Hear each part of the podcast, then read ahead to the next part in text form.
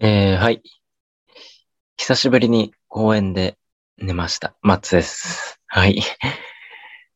小動団地レディオ、普段はユージンくんと二人でお送りしていますけれども、今回も、今回も、うん、えーと、マッツ一人でお送りします。というのも、まあまあまあ、えーと、ユージンくんは一応仕事も一段落したところで、ね、今羽を伸ばしてるということなので、一回、あの、マッツ一人会もう一回、あの、お付き合いいただければと思います。まあ、二人で、ね、と、取れるのが一番の、あの、目標ですけども、二人で取れるのが一番、ね、いいとは思うんですけれども、まあ、お互いの事情もあるので、今回も、あの、また一人で撮りたいと思います。えっ、と、今日は、なんと言いますかね。えー、申し訳ないですけど、まあ、非常に、申し、友人くんにも申し訳ないですけど、まあ一応このチャンネルを1ヶ月継続させてきたという、ある意味、まあ、功労的な 部分もあります。功績も含めて、わがまま、多少のわがままを言わせてもらうと、こう自由に一回やらせていただこうかなということで、今、すごく酔っ払った後です。えー、え、あの、久しぶりに、ちょっとお酒をですね、お仲間といっぱい飲んで、まあ、ワクチンも打った、まあ、ワクチン打ったとはいえですね、一応、まあ、感染も気をつけなきゃいけないところではありますけれども、まあ、知り合いのお店で、まあ、高円寺にあるお店なんですけれども、そこのお店、もう私たちほとんど貸し切りという感じで、仲間うち4人ぐらいでですね、えっ、と、野球のメンツ4人ぐらいで、貸し切りぐらいの状態で、あの、飲ませていただいたので、まあまあ感染対策はしつつっていうことも踏まえてですね、ちょっと聞いてほしいんですけれども、はい。まあ、この状態でラジオを撮ることに、果たして、いいことか悪いことかと、まあ聞く人もですね、あの、通常15名ぐらいの毎回視聴者、視聴者というかリスナーですね、15名ぐらいのリスナーには、はい、見苦しい姿かもしれないですけれども、まあ今回は酔っ払った状態を、ある意味自分のね、ちょっとわがままを言わせていただくと微暴録的に撮っていく。あそもそも、この衝動団地レディオ、ユージンくんとマッツの、まあ、衝動的な感じで始めた 企画でもありますので、あとは、その人格の部分、人物像っていうのを、まあ、コンテンツのね、内容ももちろん工夫はしますけれども、えっ、と、人物像っていうところを前面に押し出していければっていう企画でもあったので、その本質からは外れてないのかなということで、あの、酔っ払った状態の自分も、えっ、と、オープンにしていけたらなと。まあ、テーマ通り衝動的に残したいということで、まあ、編集もほとんどなしで今回はお送りして、まあ、普段もそんなね、してないんですけど、ぐだぐだでも編集なしで一回、あの、お送りしたいなって思って、今回は、ユージン君にはね、ちょっと申し訳ないですけれども、この状況、ね、まあ、ユージン君も、ある意味、俺のこの状況に立ち会えなかったということで、ラッキーかアンラッキーかわかんないですけど、一人の待つっていうことをもう一回聞いてくれないかなという、はい、回にしたいと思います。そんなわけです。第33点。え ?33.95 回。95。まあ、4はやっぱ友人くんと2人でやりたいんで33.95回ということで、いつまで刻むんだっていう話にもなりますけど、衝動団地レディオはマッツ一人でお送りしたいと思います。よろしくお願いします。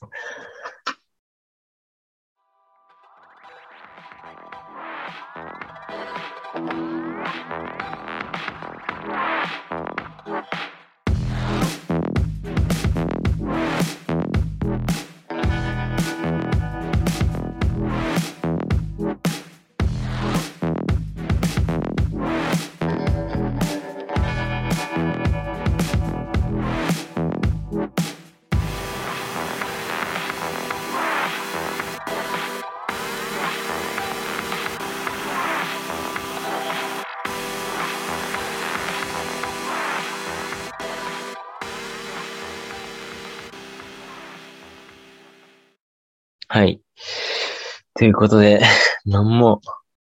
間も取ってないですけど、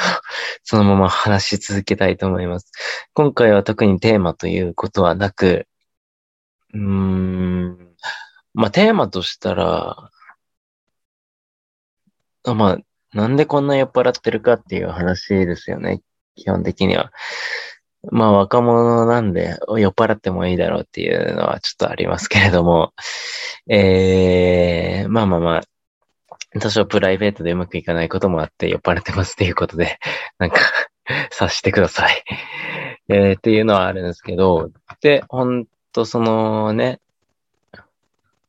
うまくいかないこともあってですけども、野球行きまして、野球のメンツには今の状況をお話ししまして、で、松橋くん飲もうよという感じで、お酒も飲みましたけれども。はい。今撮ってるのはちなみに23時31分。夜ですね。飲み始めたのは、えー、2時、2時頃かな？2時頃にスタートしてっていう感じで、まあ、野球の監督と、そしてまあチームメイトと、結局長く飲んだのはその3人で、まあ飲ませていただいて、監督がですね、実は60歳、60歳ですよね。20、そうですよね。親父より十何個上って言ってたんで、60歳いってるんですよね。そうは見えないのがすごいな。やっぱ監督はちょっと変な変で言ってる。怒られるな。えっ、ー、と、ユニークな方ですけれども、その監督のもと、あ、ごちそうさまでした。えー、っと、お酒も、でだらだらとちょっと飲ませていただいたんですけど、まあその前日にもですね、あの、自分の友人には、えー、っと、ご飯も付き合ってもらってて、もう本当に、まあ仲間たちに助けてもらった土日なんですけれども、監督とそのチームメイトですね。一緒に飲ませていただいて、まあ、取り留めない話ですけども。この、皆さんはあるんでしょうかね飲みすぎて潰れるっていうことが。自分は学生時代は割と自由奔放に潰れて友達に家に送ってもらってみたいな。あとはもう本当どう帰ったかわかんないけど、パソコンとスマホを、あの、落としたけど、帰ったっていうこともありましたけど、例えばなんか、の、うん、なんか研究室の飲み会の時に、論文の提出があってですね、まあ最終提出ではないんですけど、中間提出みたいな、中間発表みたいな感じで論文を一応ね、ある程度の中間部分までの、えー、か、形にして、教授に出す。教授に出すのと同時に、あの、研究室で、あの、一応、ここまでの研究をしています。皆さん意見くださいみたいな感じで発表するという会がありまして、その仕上げた、もう本当に、付け焼き場、付け焼き場もう言葉が出てこない、酔っ払うと。まあ、えっ、ー、と、その付け焼き場館で、あのー、発表して、で、発表終わったからみんな飲みに誘って、酔いつぶれて、パソコンとスマホをその辺に落としてきたっていうこともありましたけど、結局、まあ、仙台はいい持ちですね。あの 警察署に行ったら、あの、届いてましたっていうことで、スマホもパソコンも回収できたっていう、これ、都内でやったらもう本当に帰ってこないんじゃないかなと思いますけど、お仙台はやるなぁよ。さすが、ね、東北だなっていうのはありましたけれど、同じように、お、これは東北の力だなっていう今日はあったんですけれども、まあ、都内の人にはね、そんな、都内出身、ね、の人には、いや、都内でもいい人はいるよっていう話にはなるかもしれないんですけど、ちょっとこれ聞いてほしくてですね、あの、今日、今日、あの、まあ、こんぐらい、だらだらと酔っ払って帰ってきたんですけども、まあ、酔い、良いバロメーターとしては、もう、随1、2を争う、この生涯で、25年間の生涯で随1、2を争うぐらいなんですけど、まあ当然、当然と言っては良くないですね。あの、あの、ゲロったのもあるんですけど、まあ、自分のやり方としては、えっと、ハッピーになる、具合悪くなる、ゲロする。でも記憶だけは、まあまあ残ってるみたいな感じの、えー、っと、まあ体質ではあるんですけれども、まあ今日はプライベートで悲しいことも あ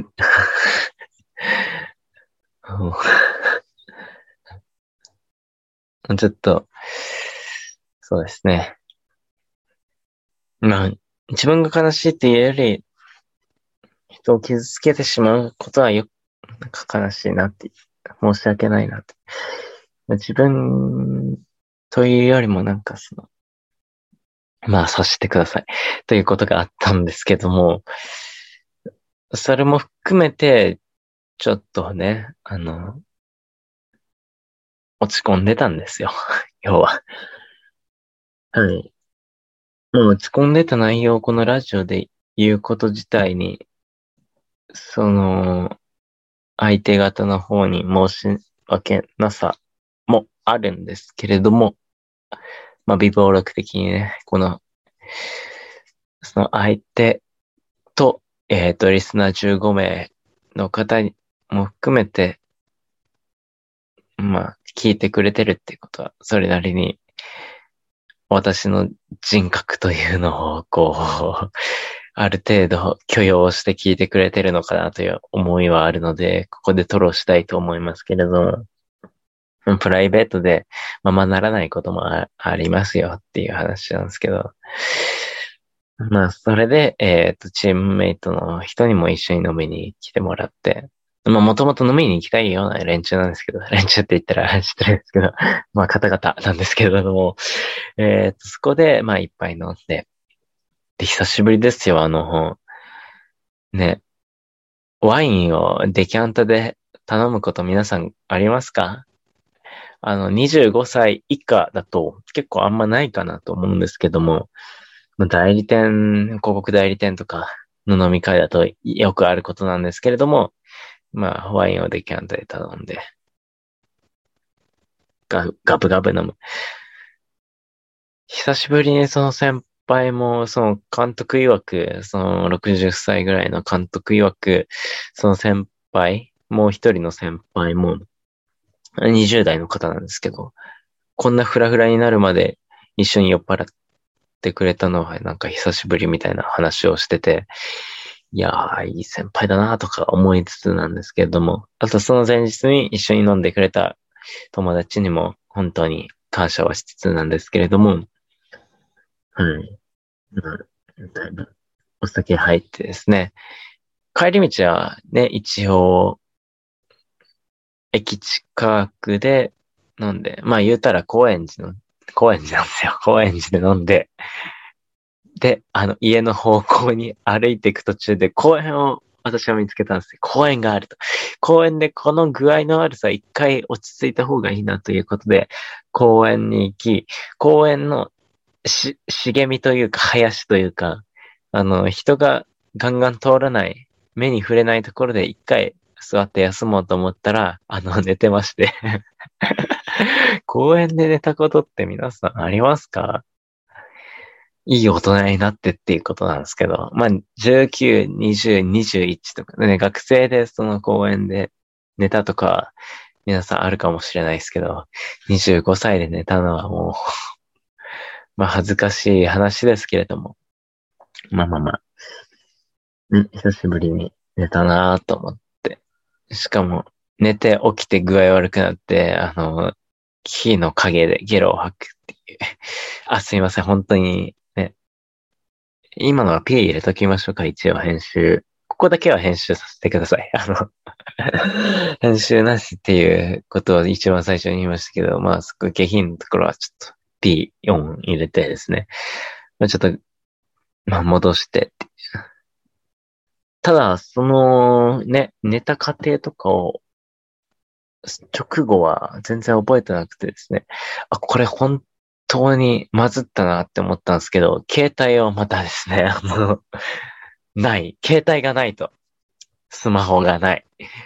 しかも iPhone13 に仕立てのスマホがないと。はい、なって、ほんで、まあ、ふらふらと通りに出て、パトカーのチカチカが見えたんですよ。これはもうパトカーに頼るしかないと。いい大人だけど、まあ、人に頼ることで解決することもあると。あの、自分にはもうプライドなんてもうないですね。これ女性の人が聞いたらもう情けない話かもしれないですけども、男性の人が聞いても情けない話かもしれないですけど、まあ、パトカーが来たと思って、パトカーの方行って、おまわりさんに、こういう、ここ、ここ、あの、携帯をなくして、で、酔っ払っています、私は。あの、記憶が多少は飛んでます。なので、携帯をどこで、おそらく公園で寝た時になくしたんだろうと思いますけれども、携帯がないんです。っていう話をしたら、おまわりさんは、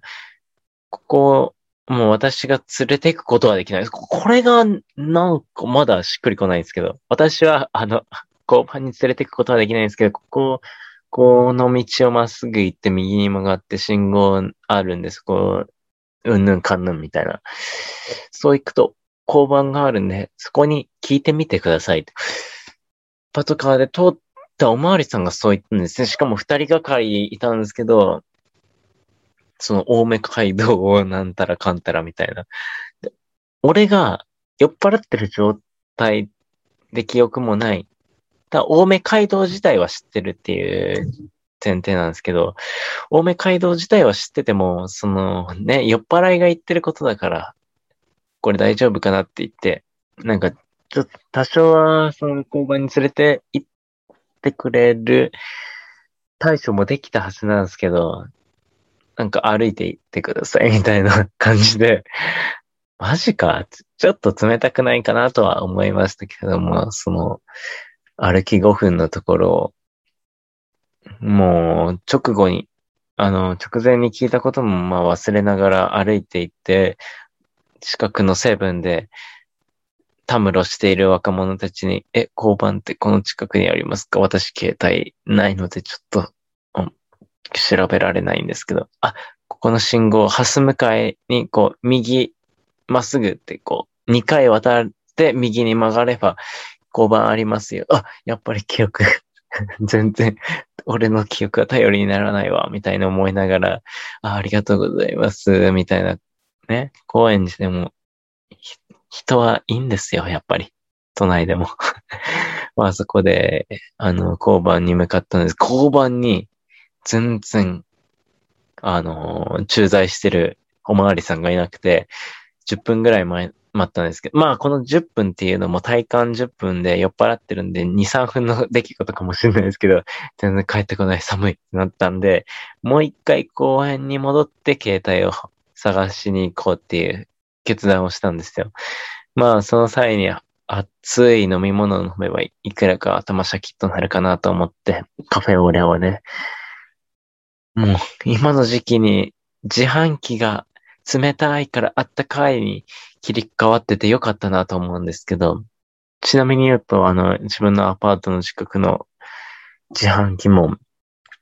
えー、っと、一週間前は冷たいだけであったかいがなかったんですけど、さっき帰りに見たら、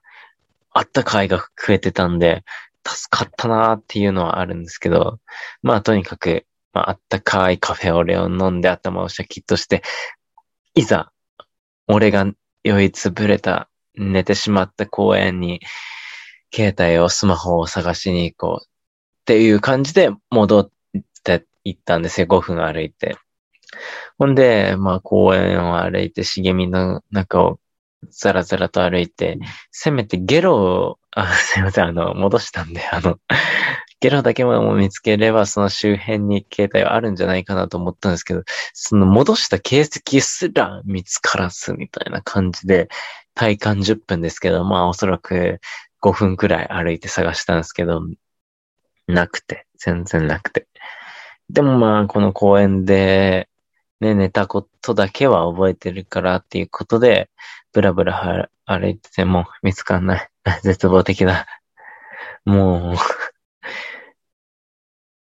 で、まあまあまあ、絶望的だけど、どこか楽観視してる自分もあるんですよね。そういう危機感のなさが、ある意味いい、なん、なんか、生き残ってる、あれかもしれないですけど、その楽観的な思考のもと、まあ、一番いいのは人に聞くのかなと思って、なんか陽気な三人組がいたので、その三人組に、申し訳ございません。私は酔いつぶれ、酔いつぶれてこの公園で寝寝てしまって、携帯を落としてしまったんですよ。私の番号、こう、番号を言うので、鳴らしてもらえますかと。で、あの、交番のおまわりさん、えー、っと、さっき言ってたおまわりさんには一応同じことを言って、鳴らしてもらったんですけど、聞こえないね、交番行ってね、みたいな感じの、ね、おまわりさん、まあこれ、ね、聞いてる人は冷たいかなと思うんですけど、まあ、おまわりさん業務ですから、これから先の別の業務もあるかもし、あると思うんで、そんな酔っ払い一人にかまけてらんないっていうのもあったと思うんで、まあまあ、その対応に関しては、うん、ちょっと気に、気には食わなかったですけど、仕方ないなとは思いつつ、で、三人組の人は一緒に探してくれる。もうほんといい人いますね。三人組、その陽気な三人組は、鳴らしながら一緒に探すよ、みたいな感じで。あの、全然、もう、全然見つかんなかったらもう、うん、しゃあないんで、またこう、バイン組んで、みたいな。これまでの経緯とかも話して、一緒に探してもらってる中で、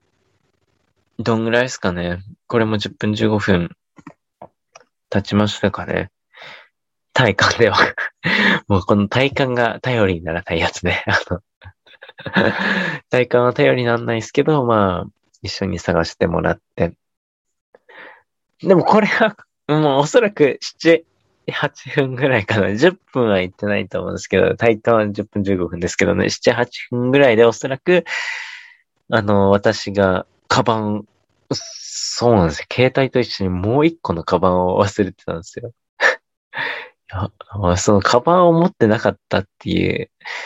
カバンを一個忘れていったっていう事実に、そこで初めて気づいて、完全に酔っ払いだな、俺はっていうショックもあったんですけど、それよりもカバンと携帯を見つけたっていう、その、嬉しさ。しかもちょうど、その三人組の一人が鳴らしていただいた佐々木さん、佐々木さんが鳴らしていただいた時に、見つけて、ありました、ありました、すいません、ありがとうございますって言って3人集まって、あ、そういえばさあの、僕も言おうと思ったんだけど、カバンがあったからすぐ携帯で連絡しようと思ったんですよって、その3人組のもう一人もですね、あの、カバンを見て、すぐ連絡して、くれよっていう感じ、あの、連絡しようっていう感じで対応してくれたんですけど、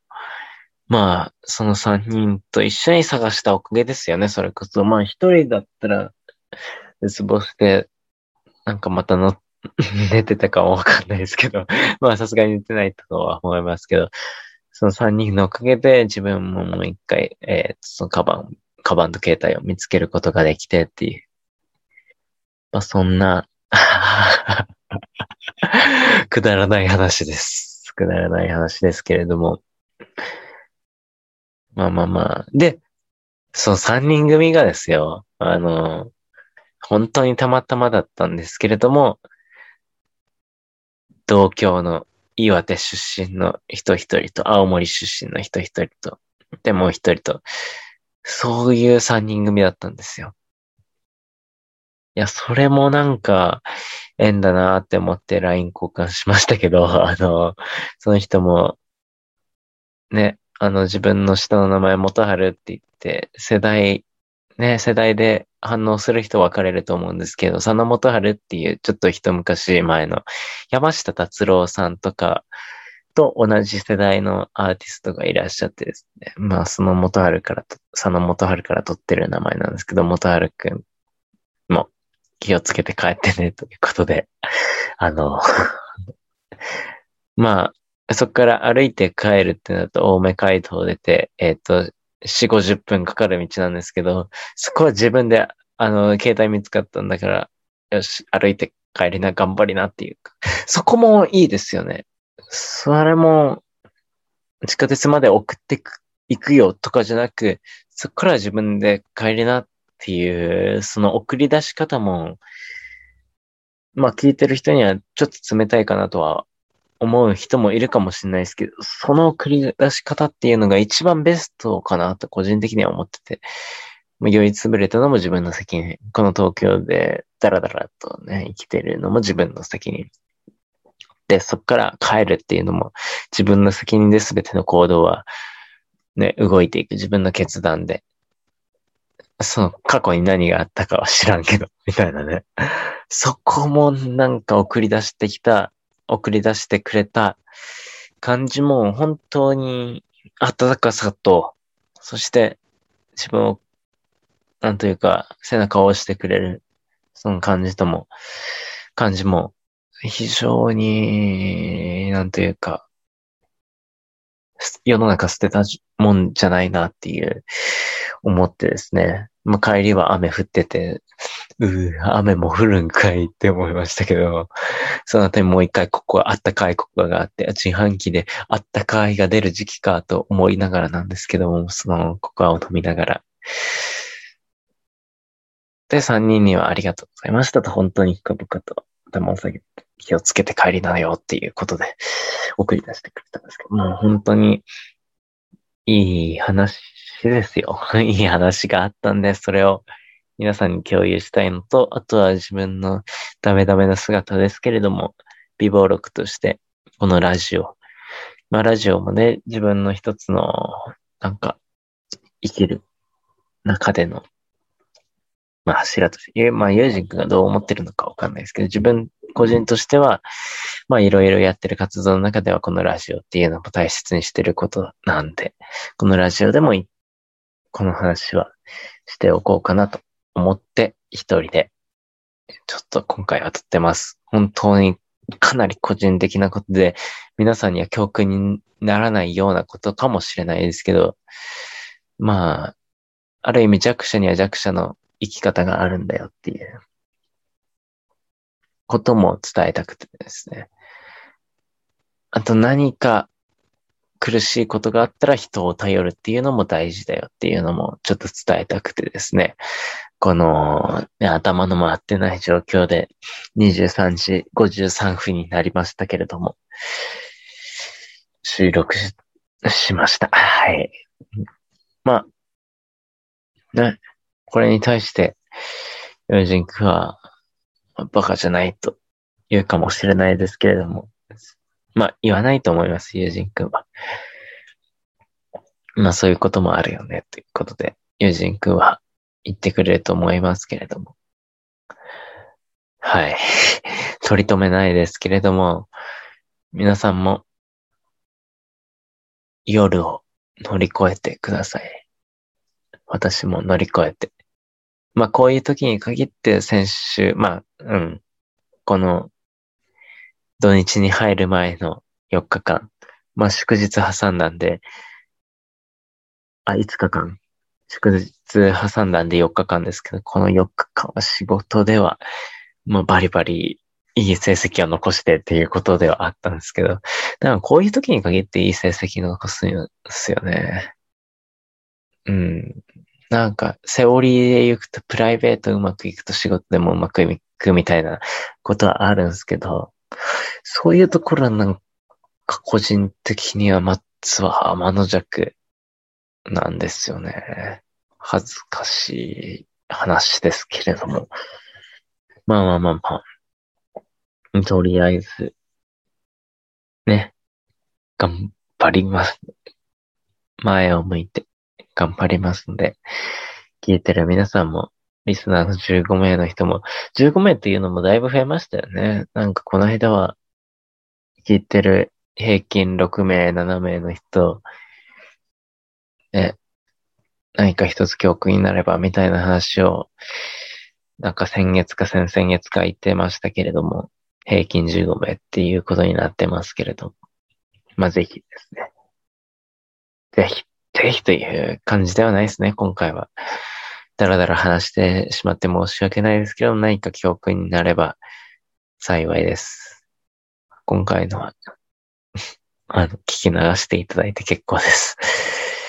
はい。まあ、ただ自己肯定感っていうのはなくしちゃいけないと思いますんで、元気に、元気がないですけど、元気にやっていきたいと思います。はい。元気がない様子をラジオで配信するのは良くないっていうのも分かりつつではあるんですけど、仕事ではまあそういうのは出してないですけどね、さすがに。一応プライベートの方、中の一つの、ね、えっ、ー、と、オープンにしてる部分でもありますので、ラジオでは、こんな裏側も話してもいいんじゃないかとは思いましたけれども、まあそんなこんなで、これからも頑張りますんで、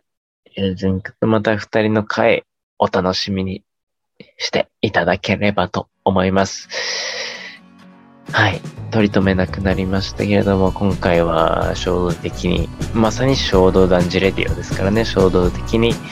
マッツがぐだぐだと話した回、テーマもなく話した回ということで、まあ、お許しいただければと思います。衝動断じレディオ、マッツ一人会友人くと普段は二人で話してますけれども、第33.95ということで、今回お送りしました。本日もありがとうございました。良い11月、12月をお過ごしください。ありがとうございました。バイバイ。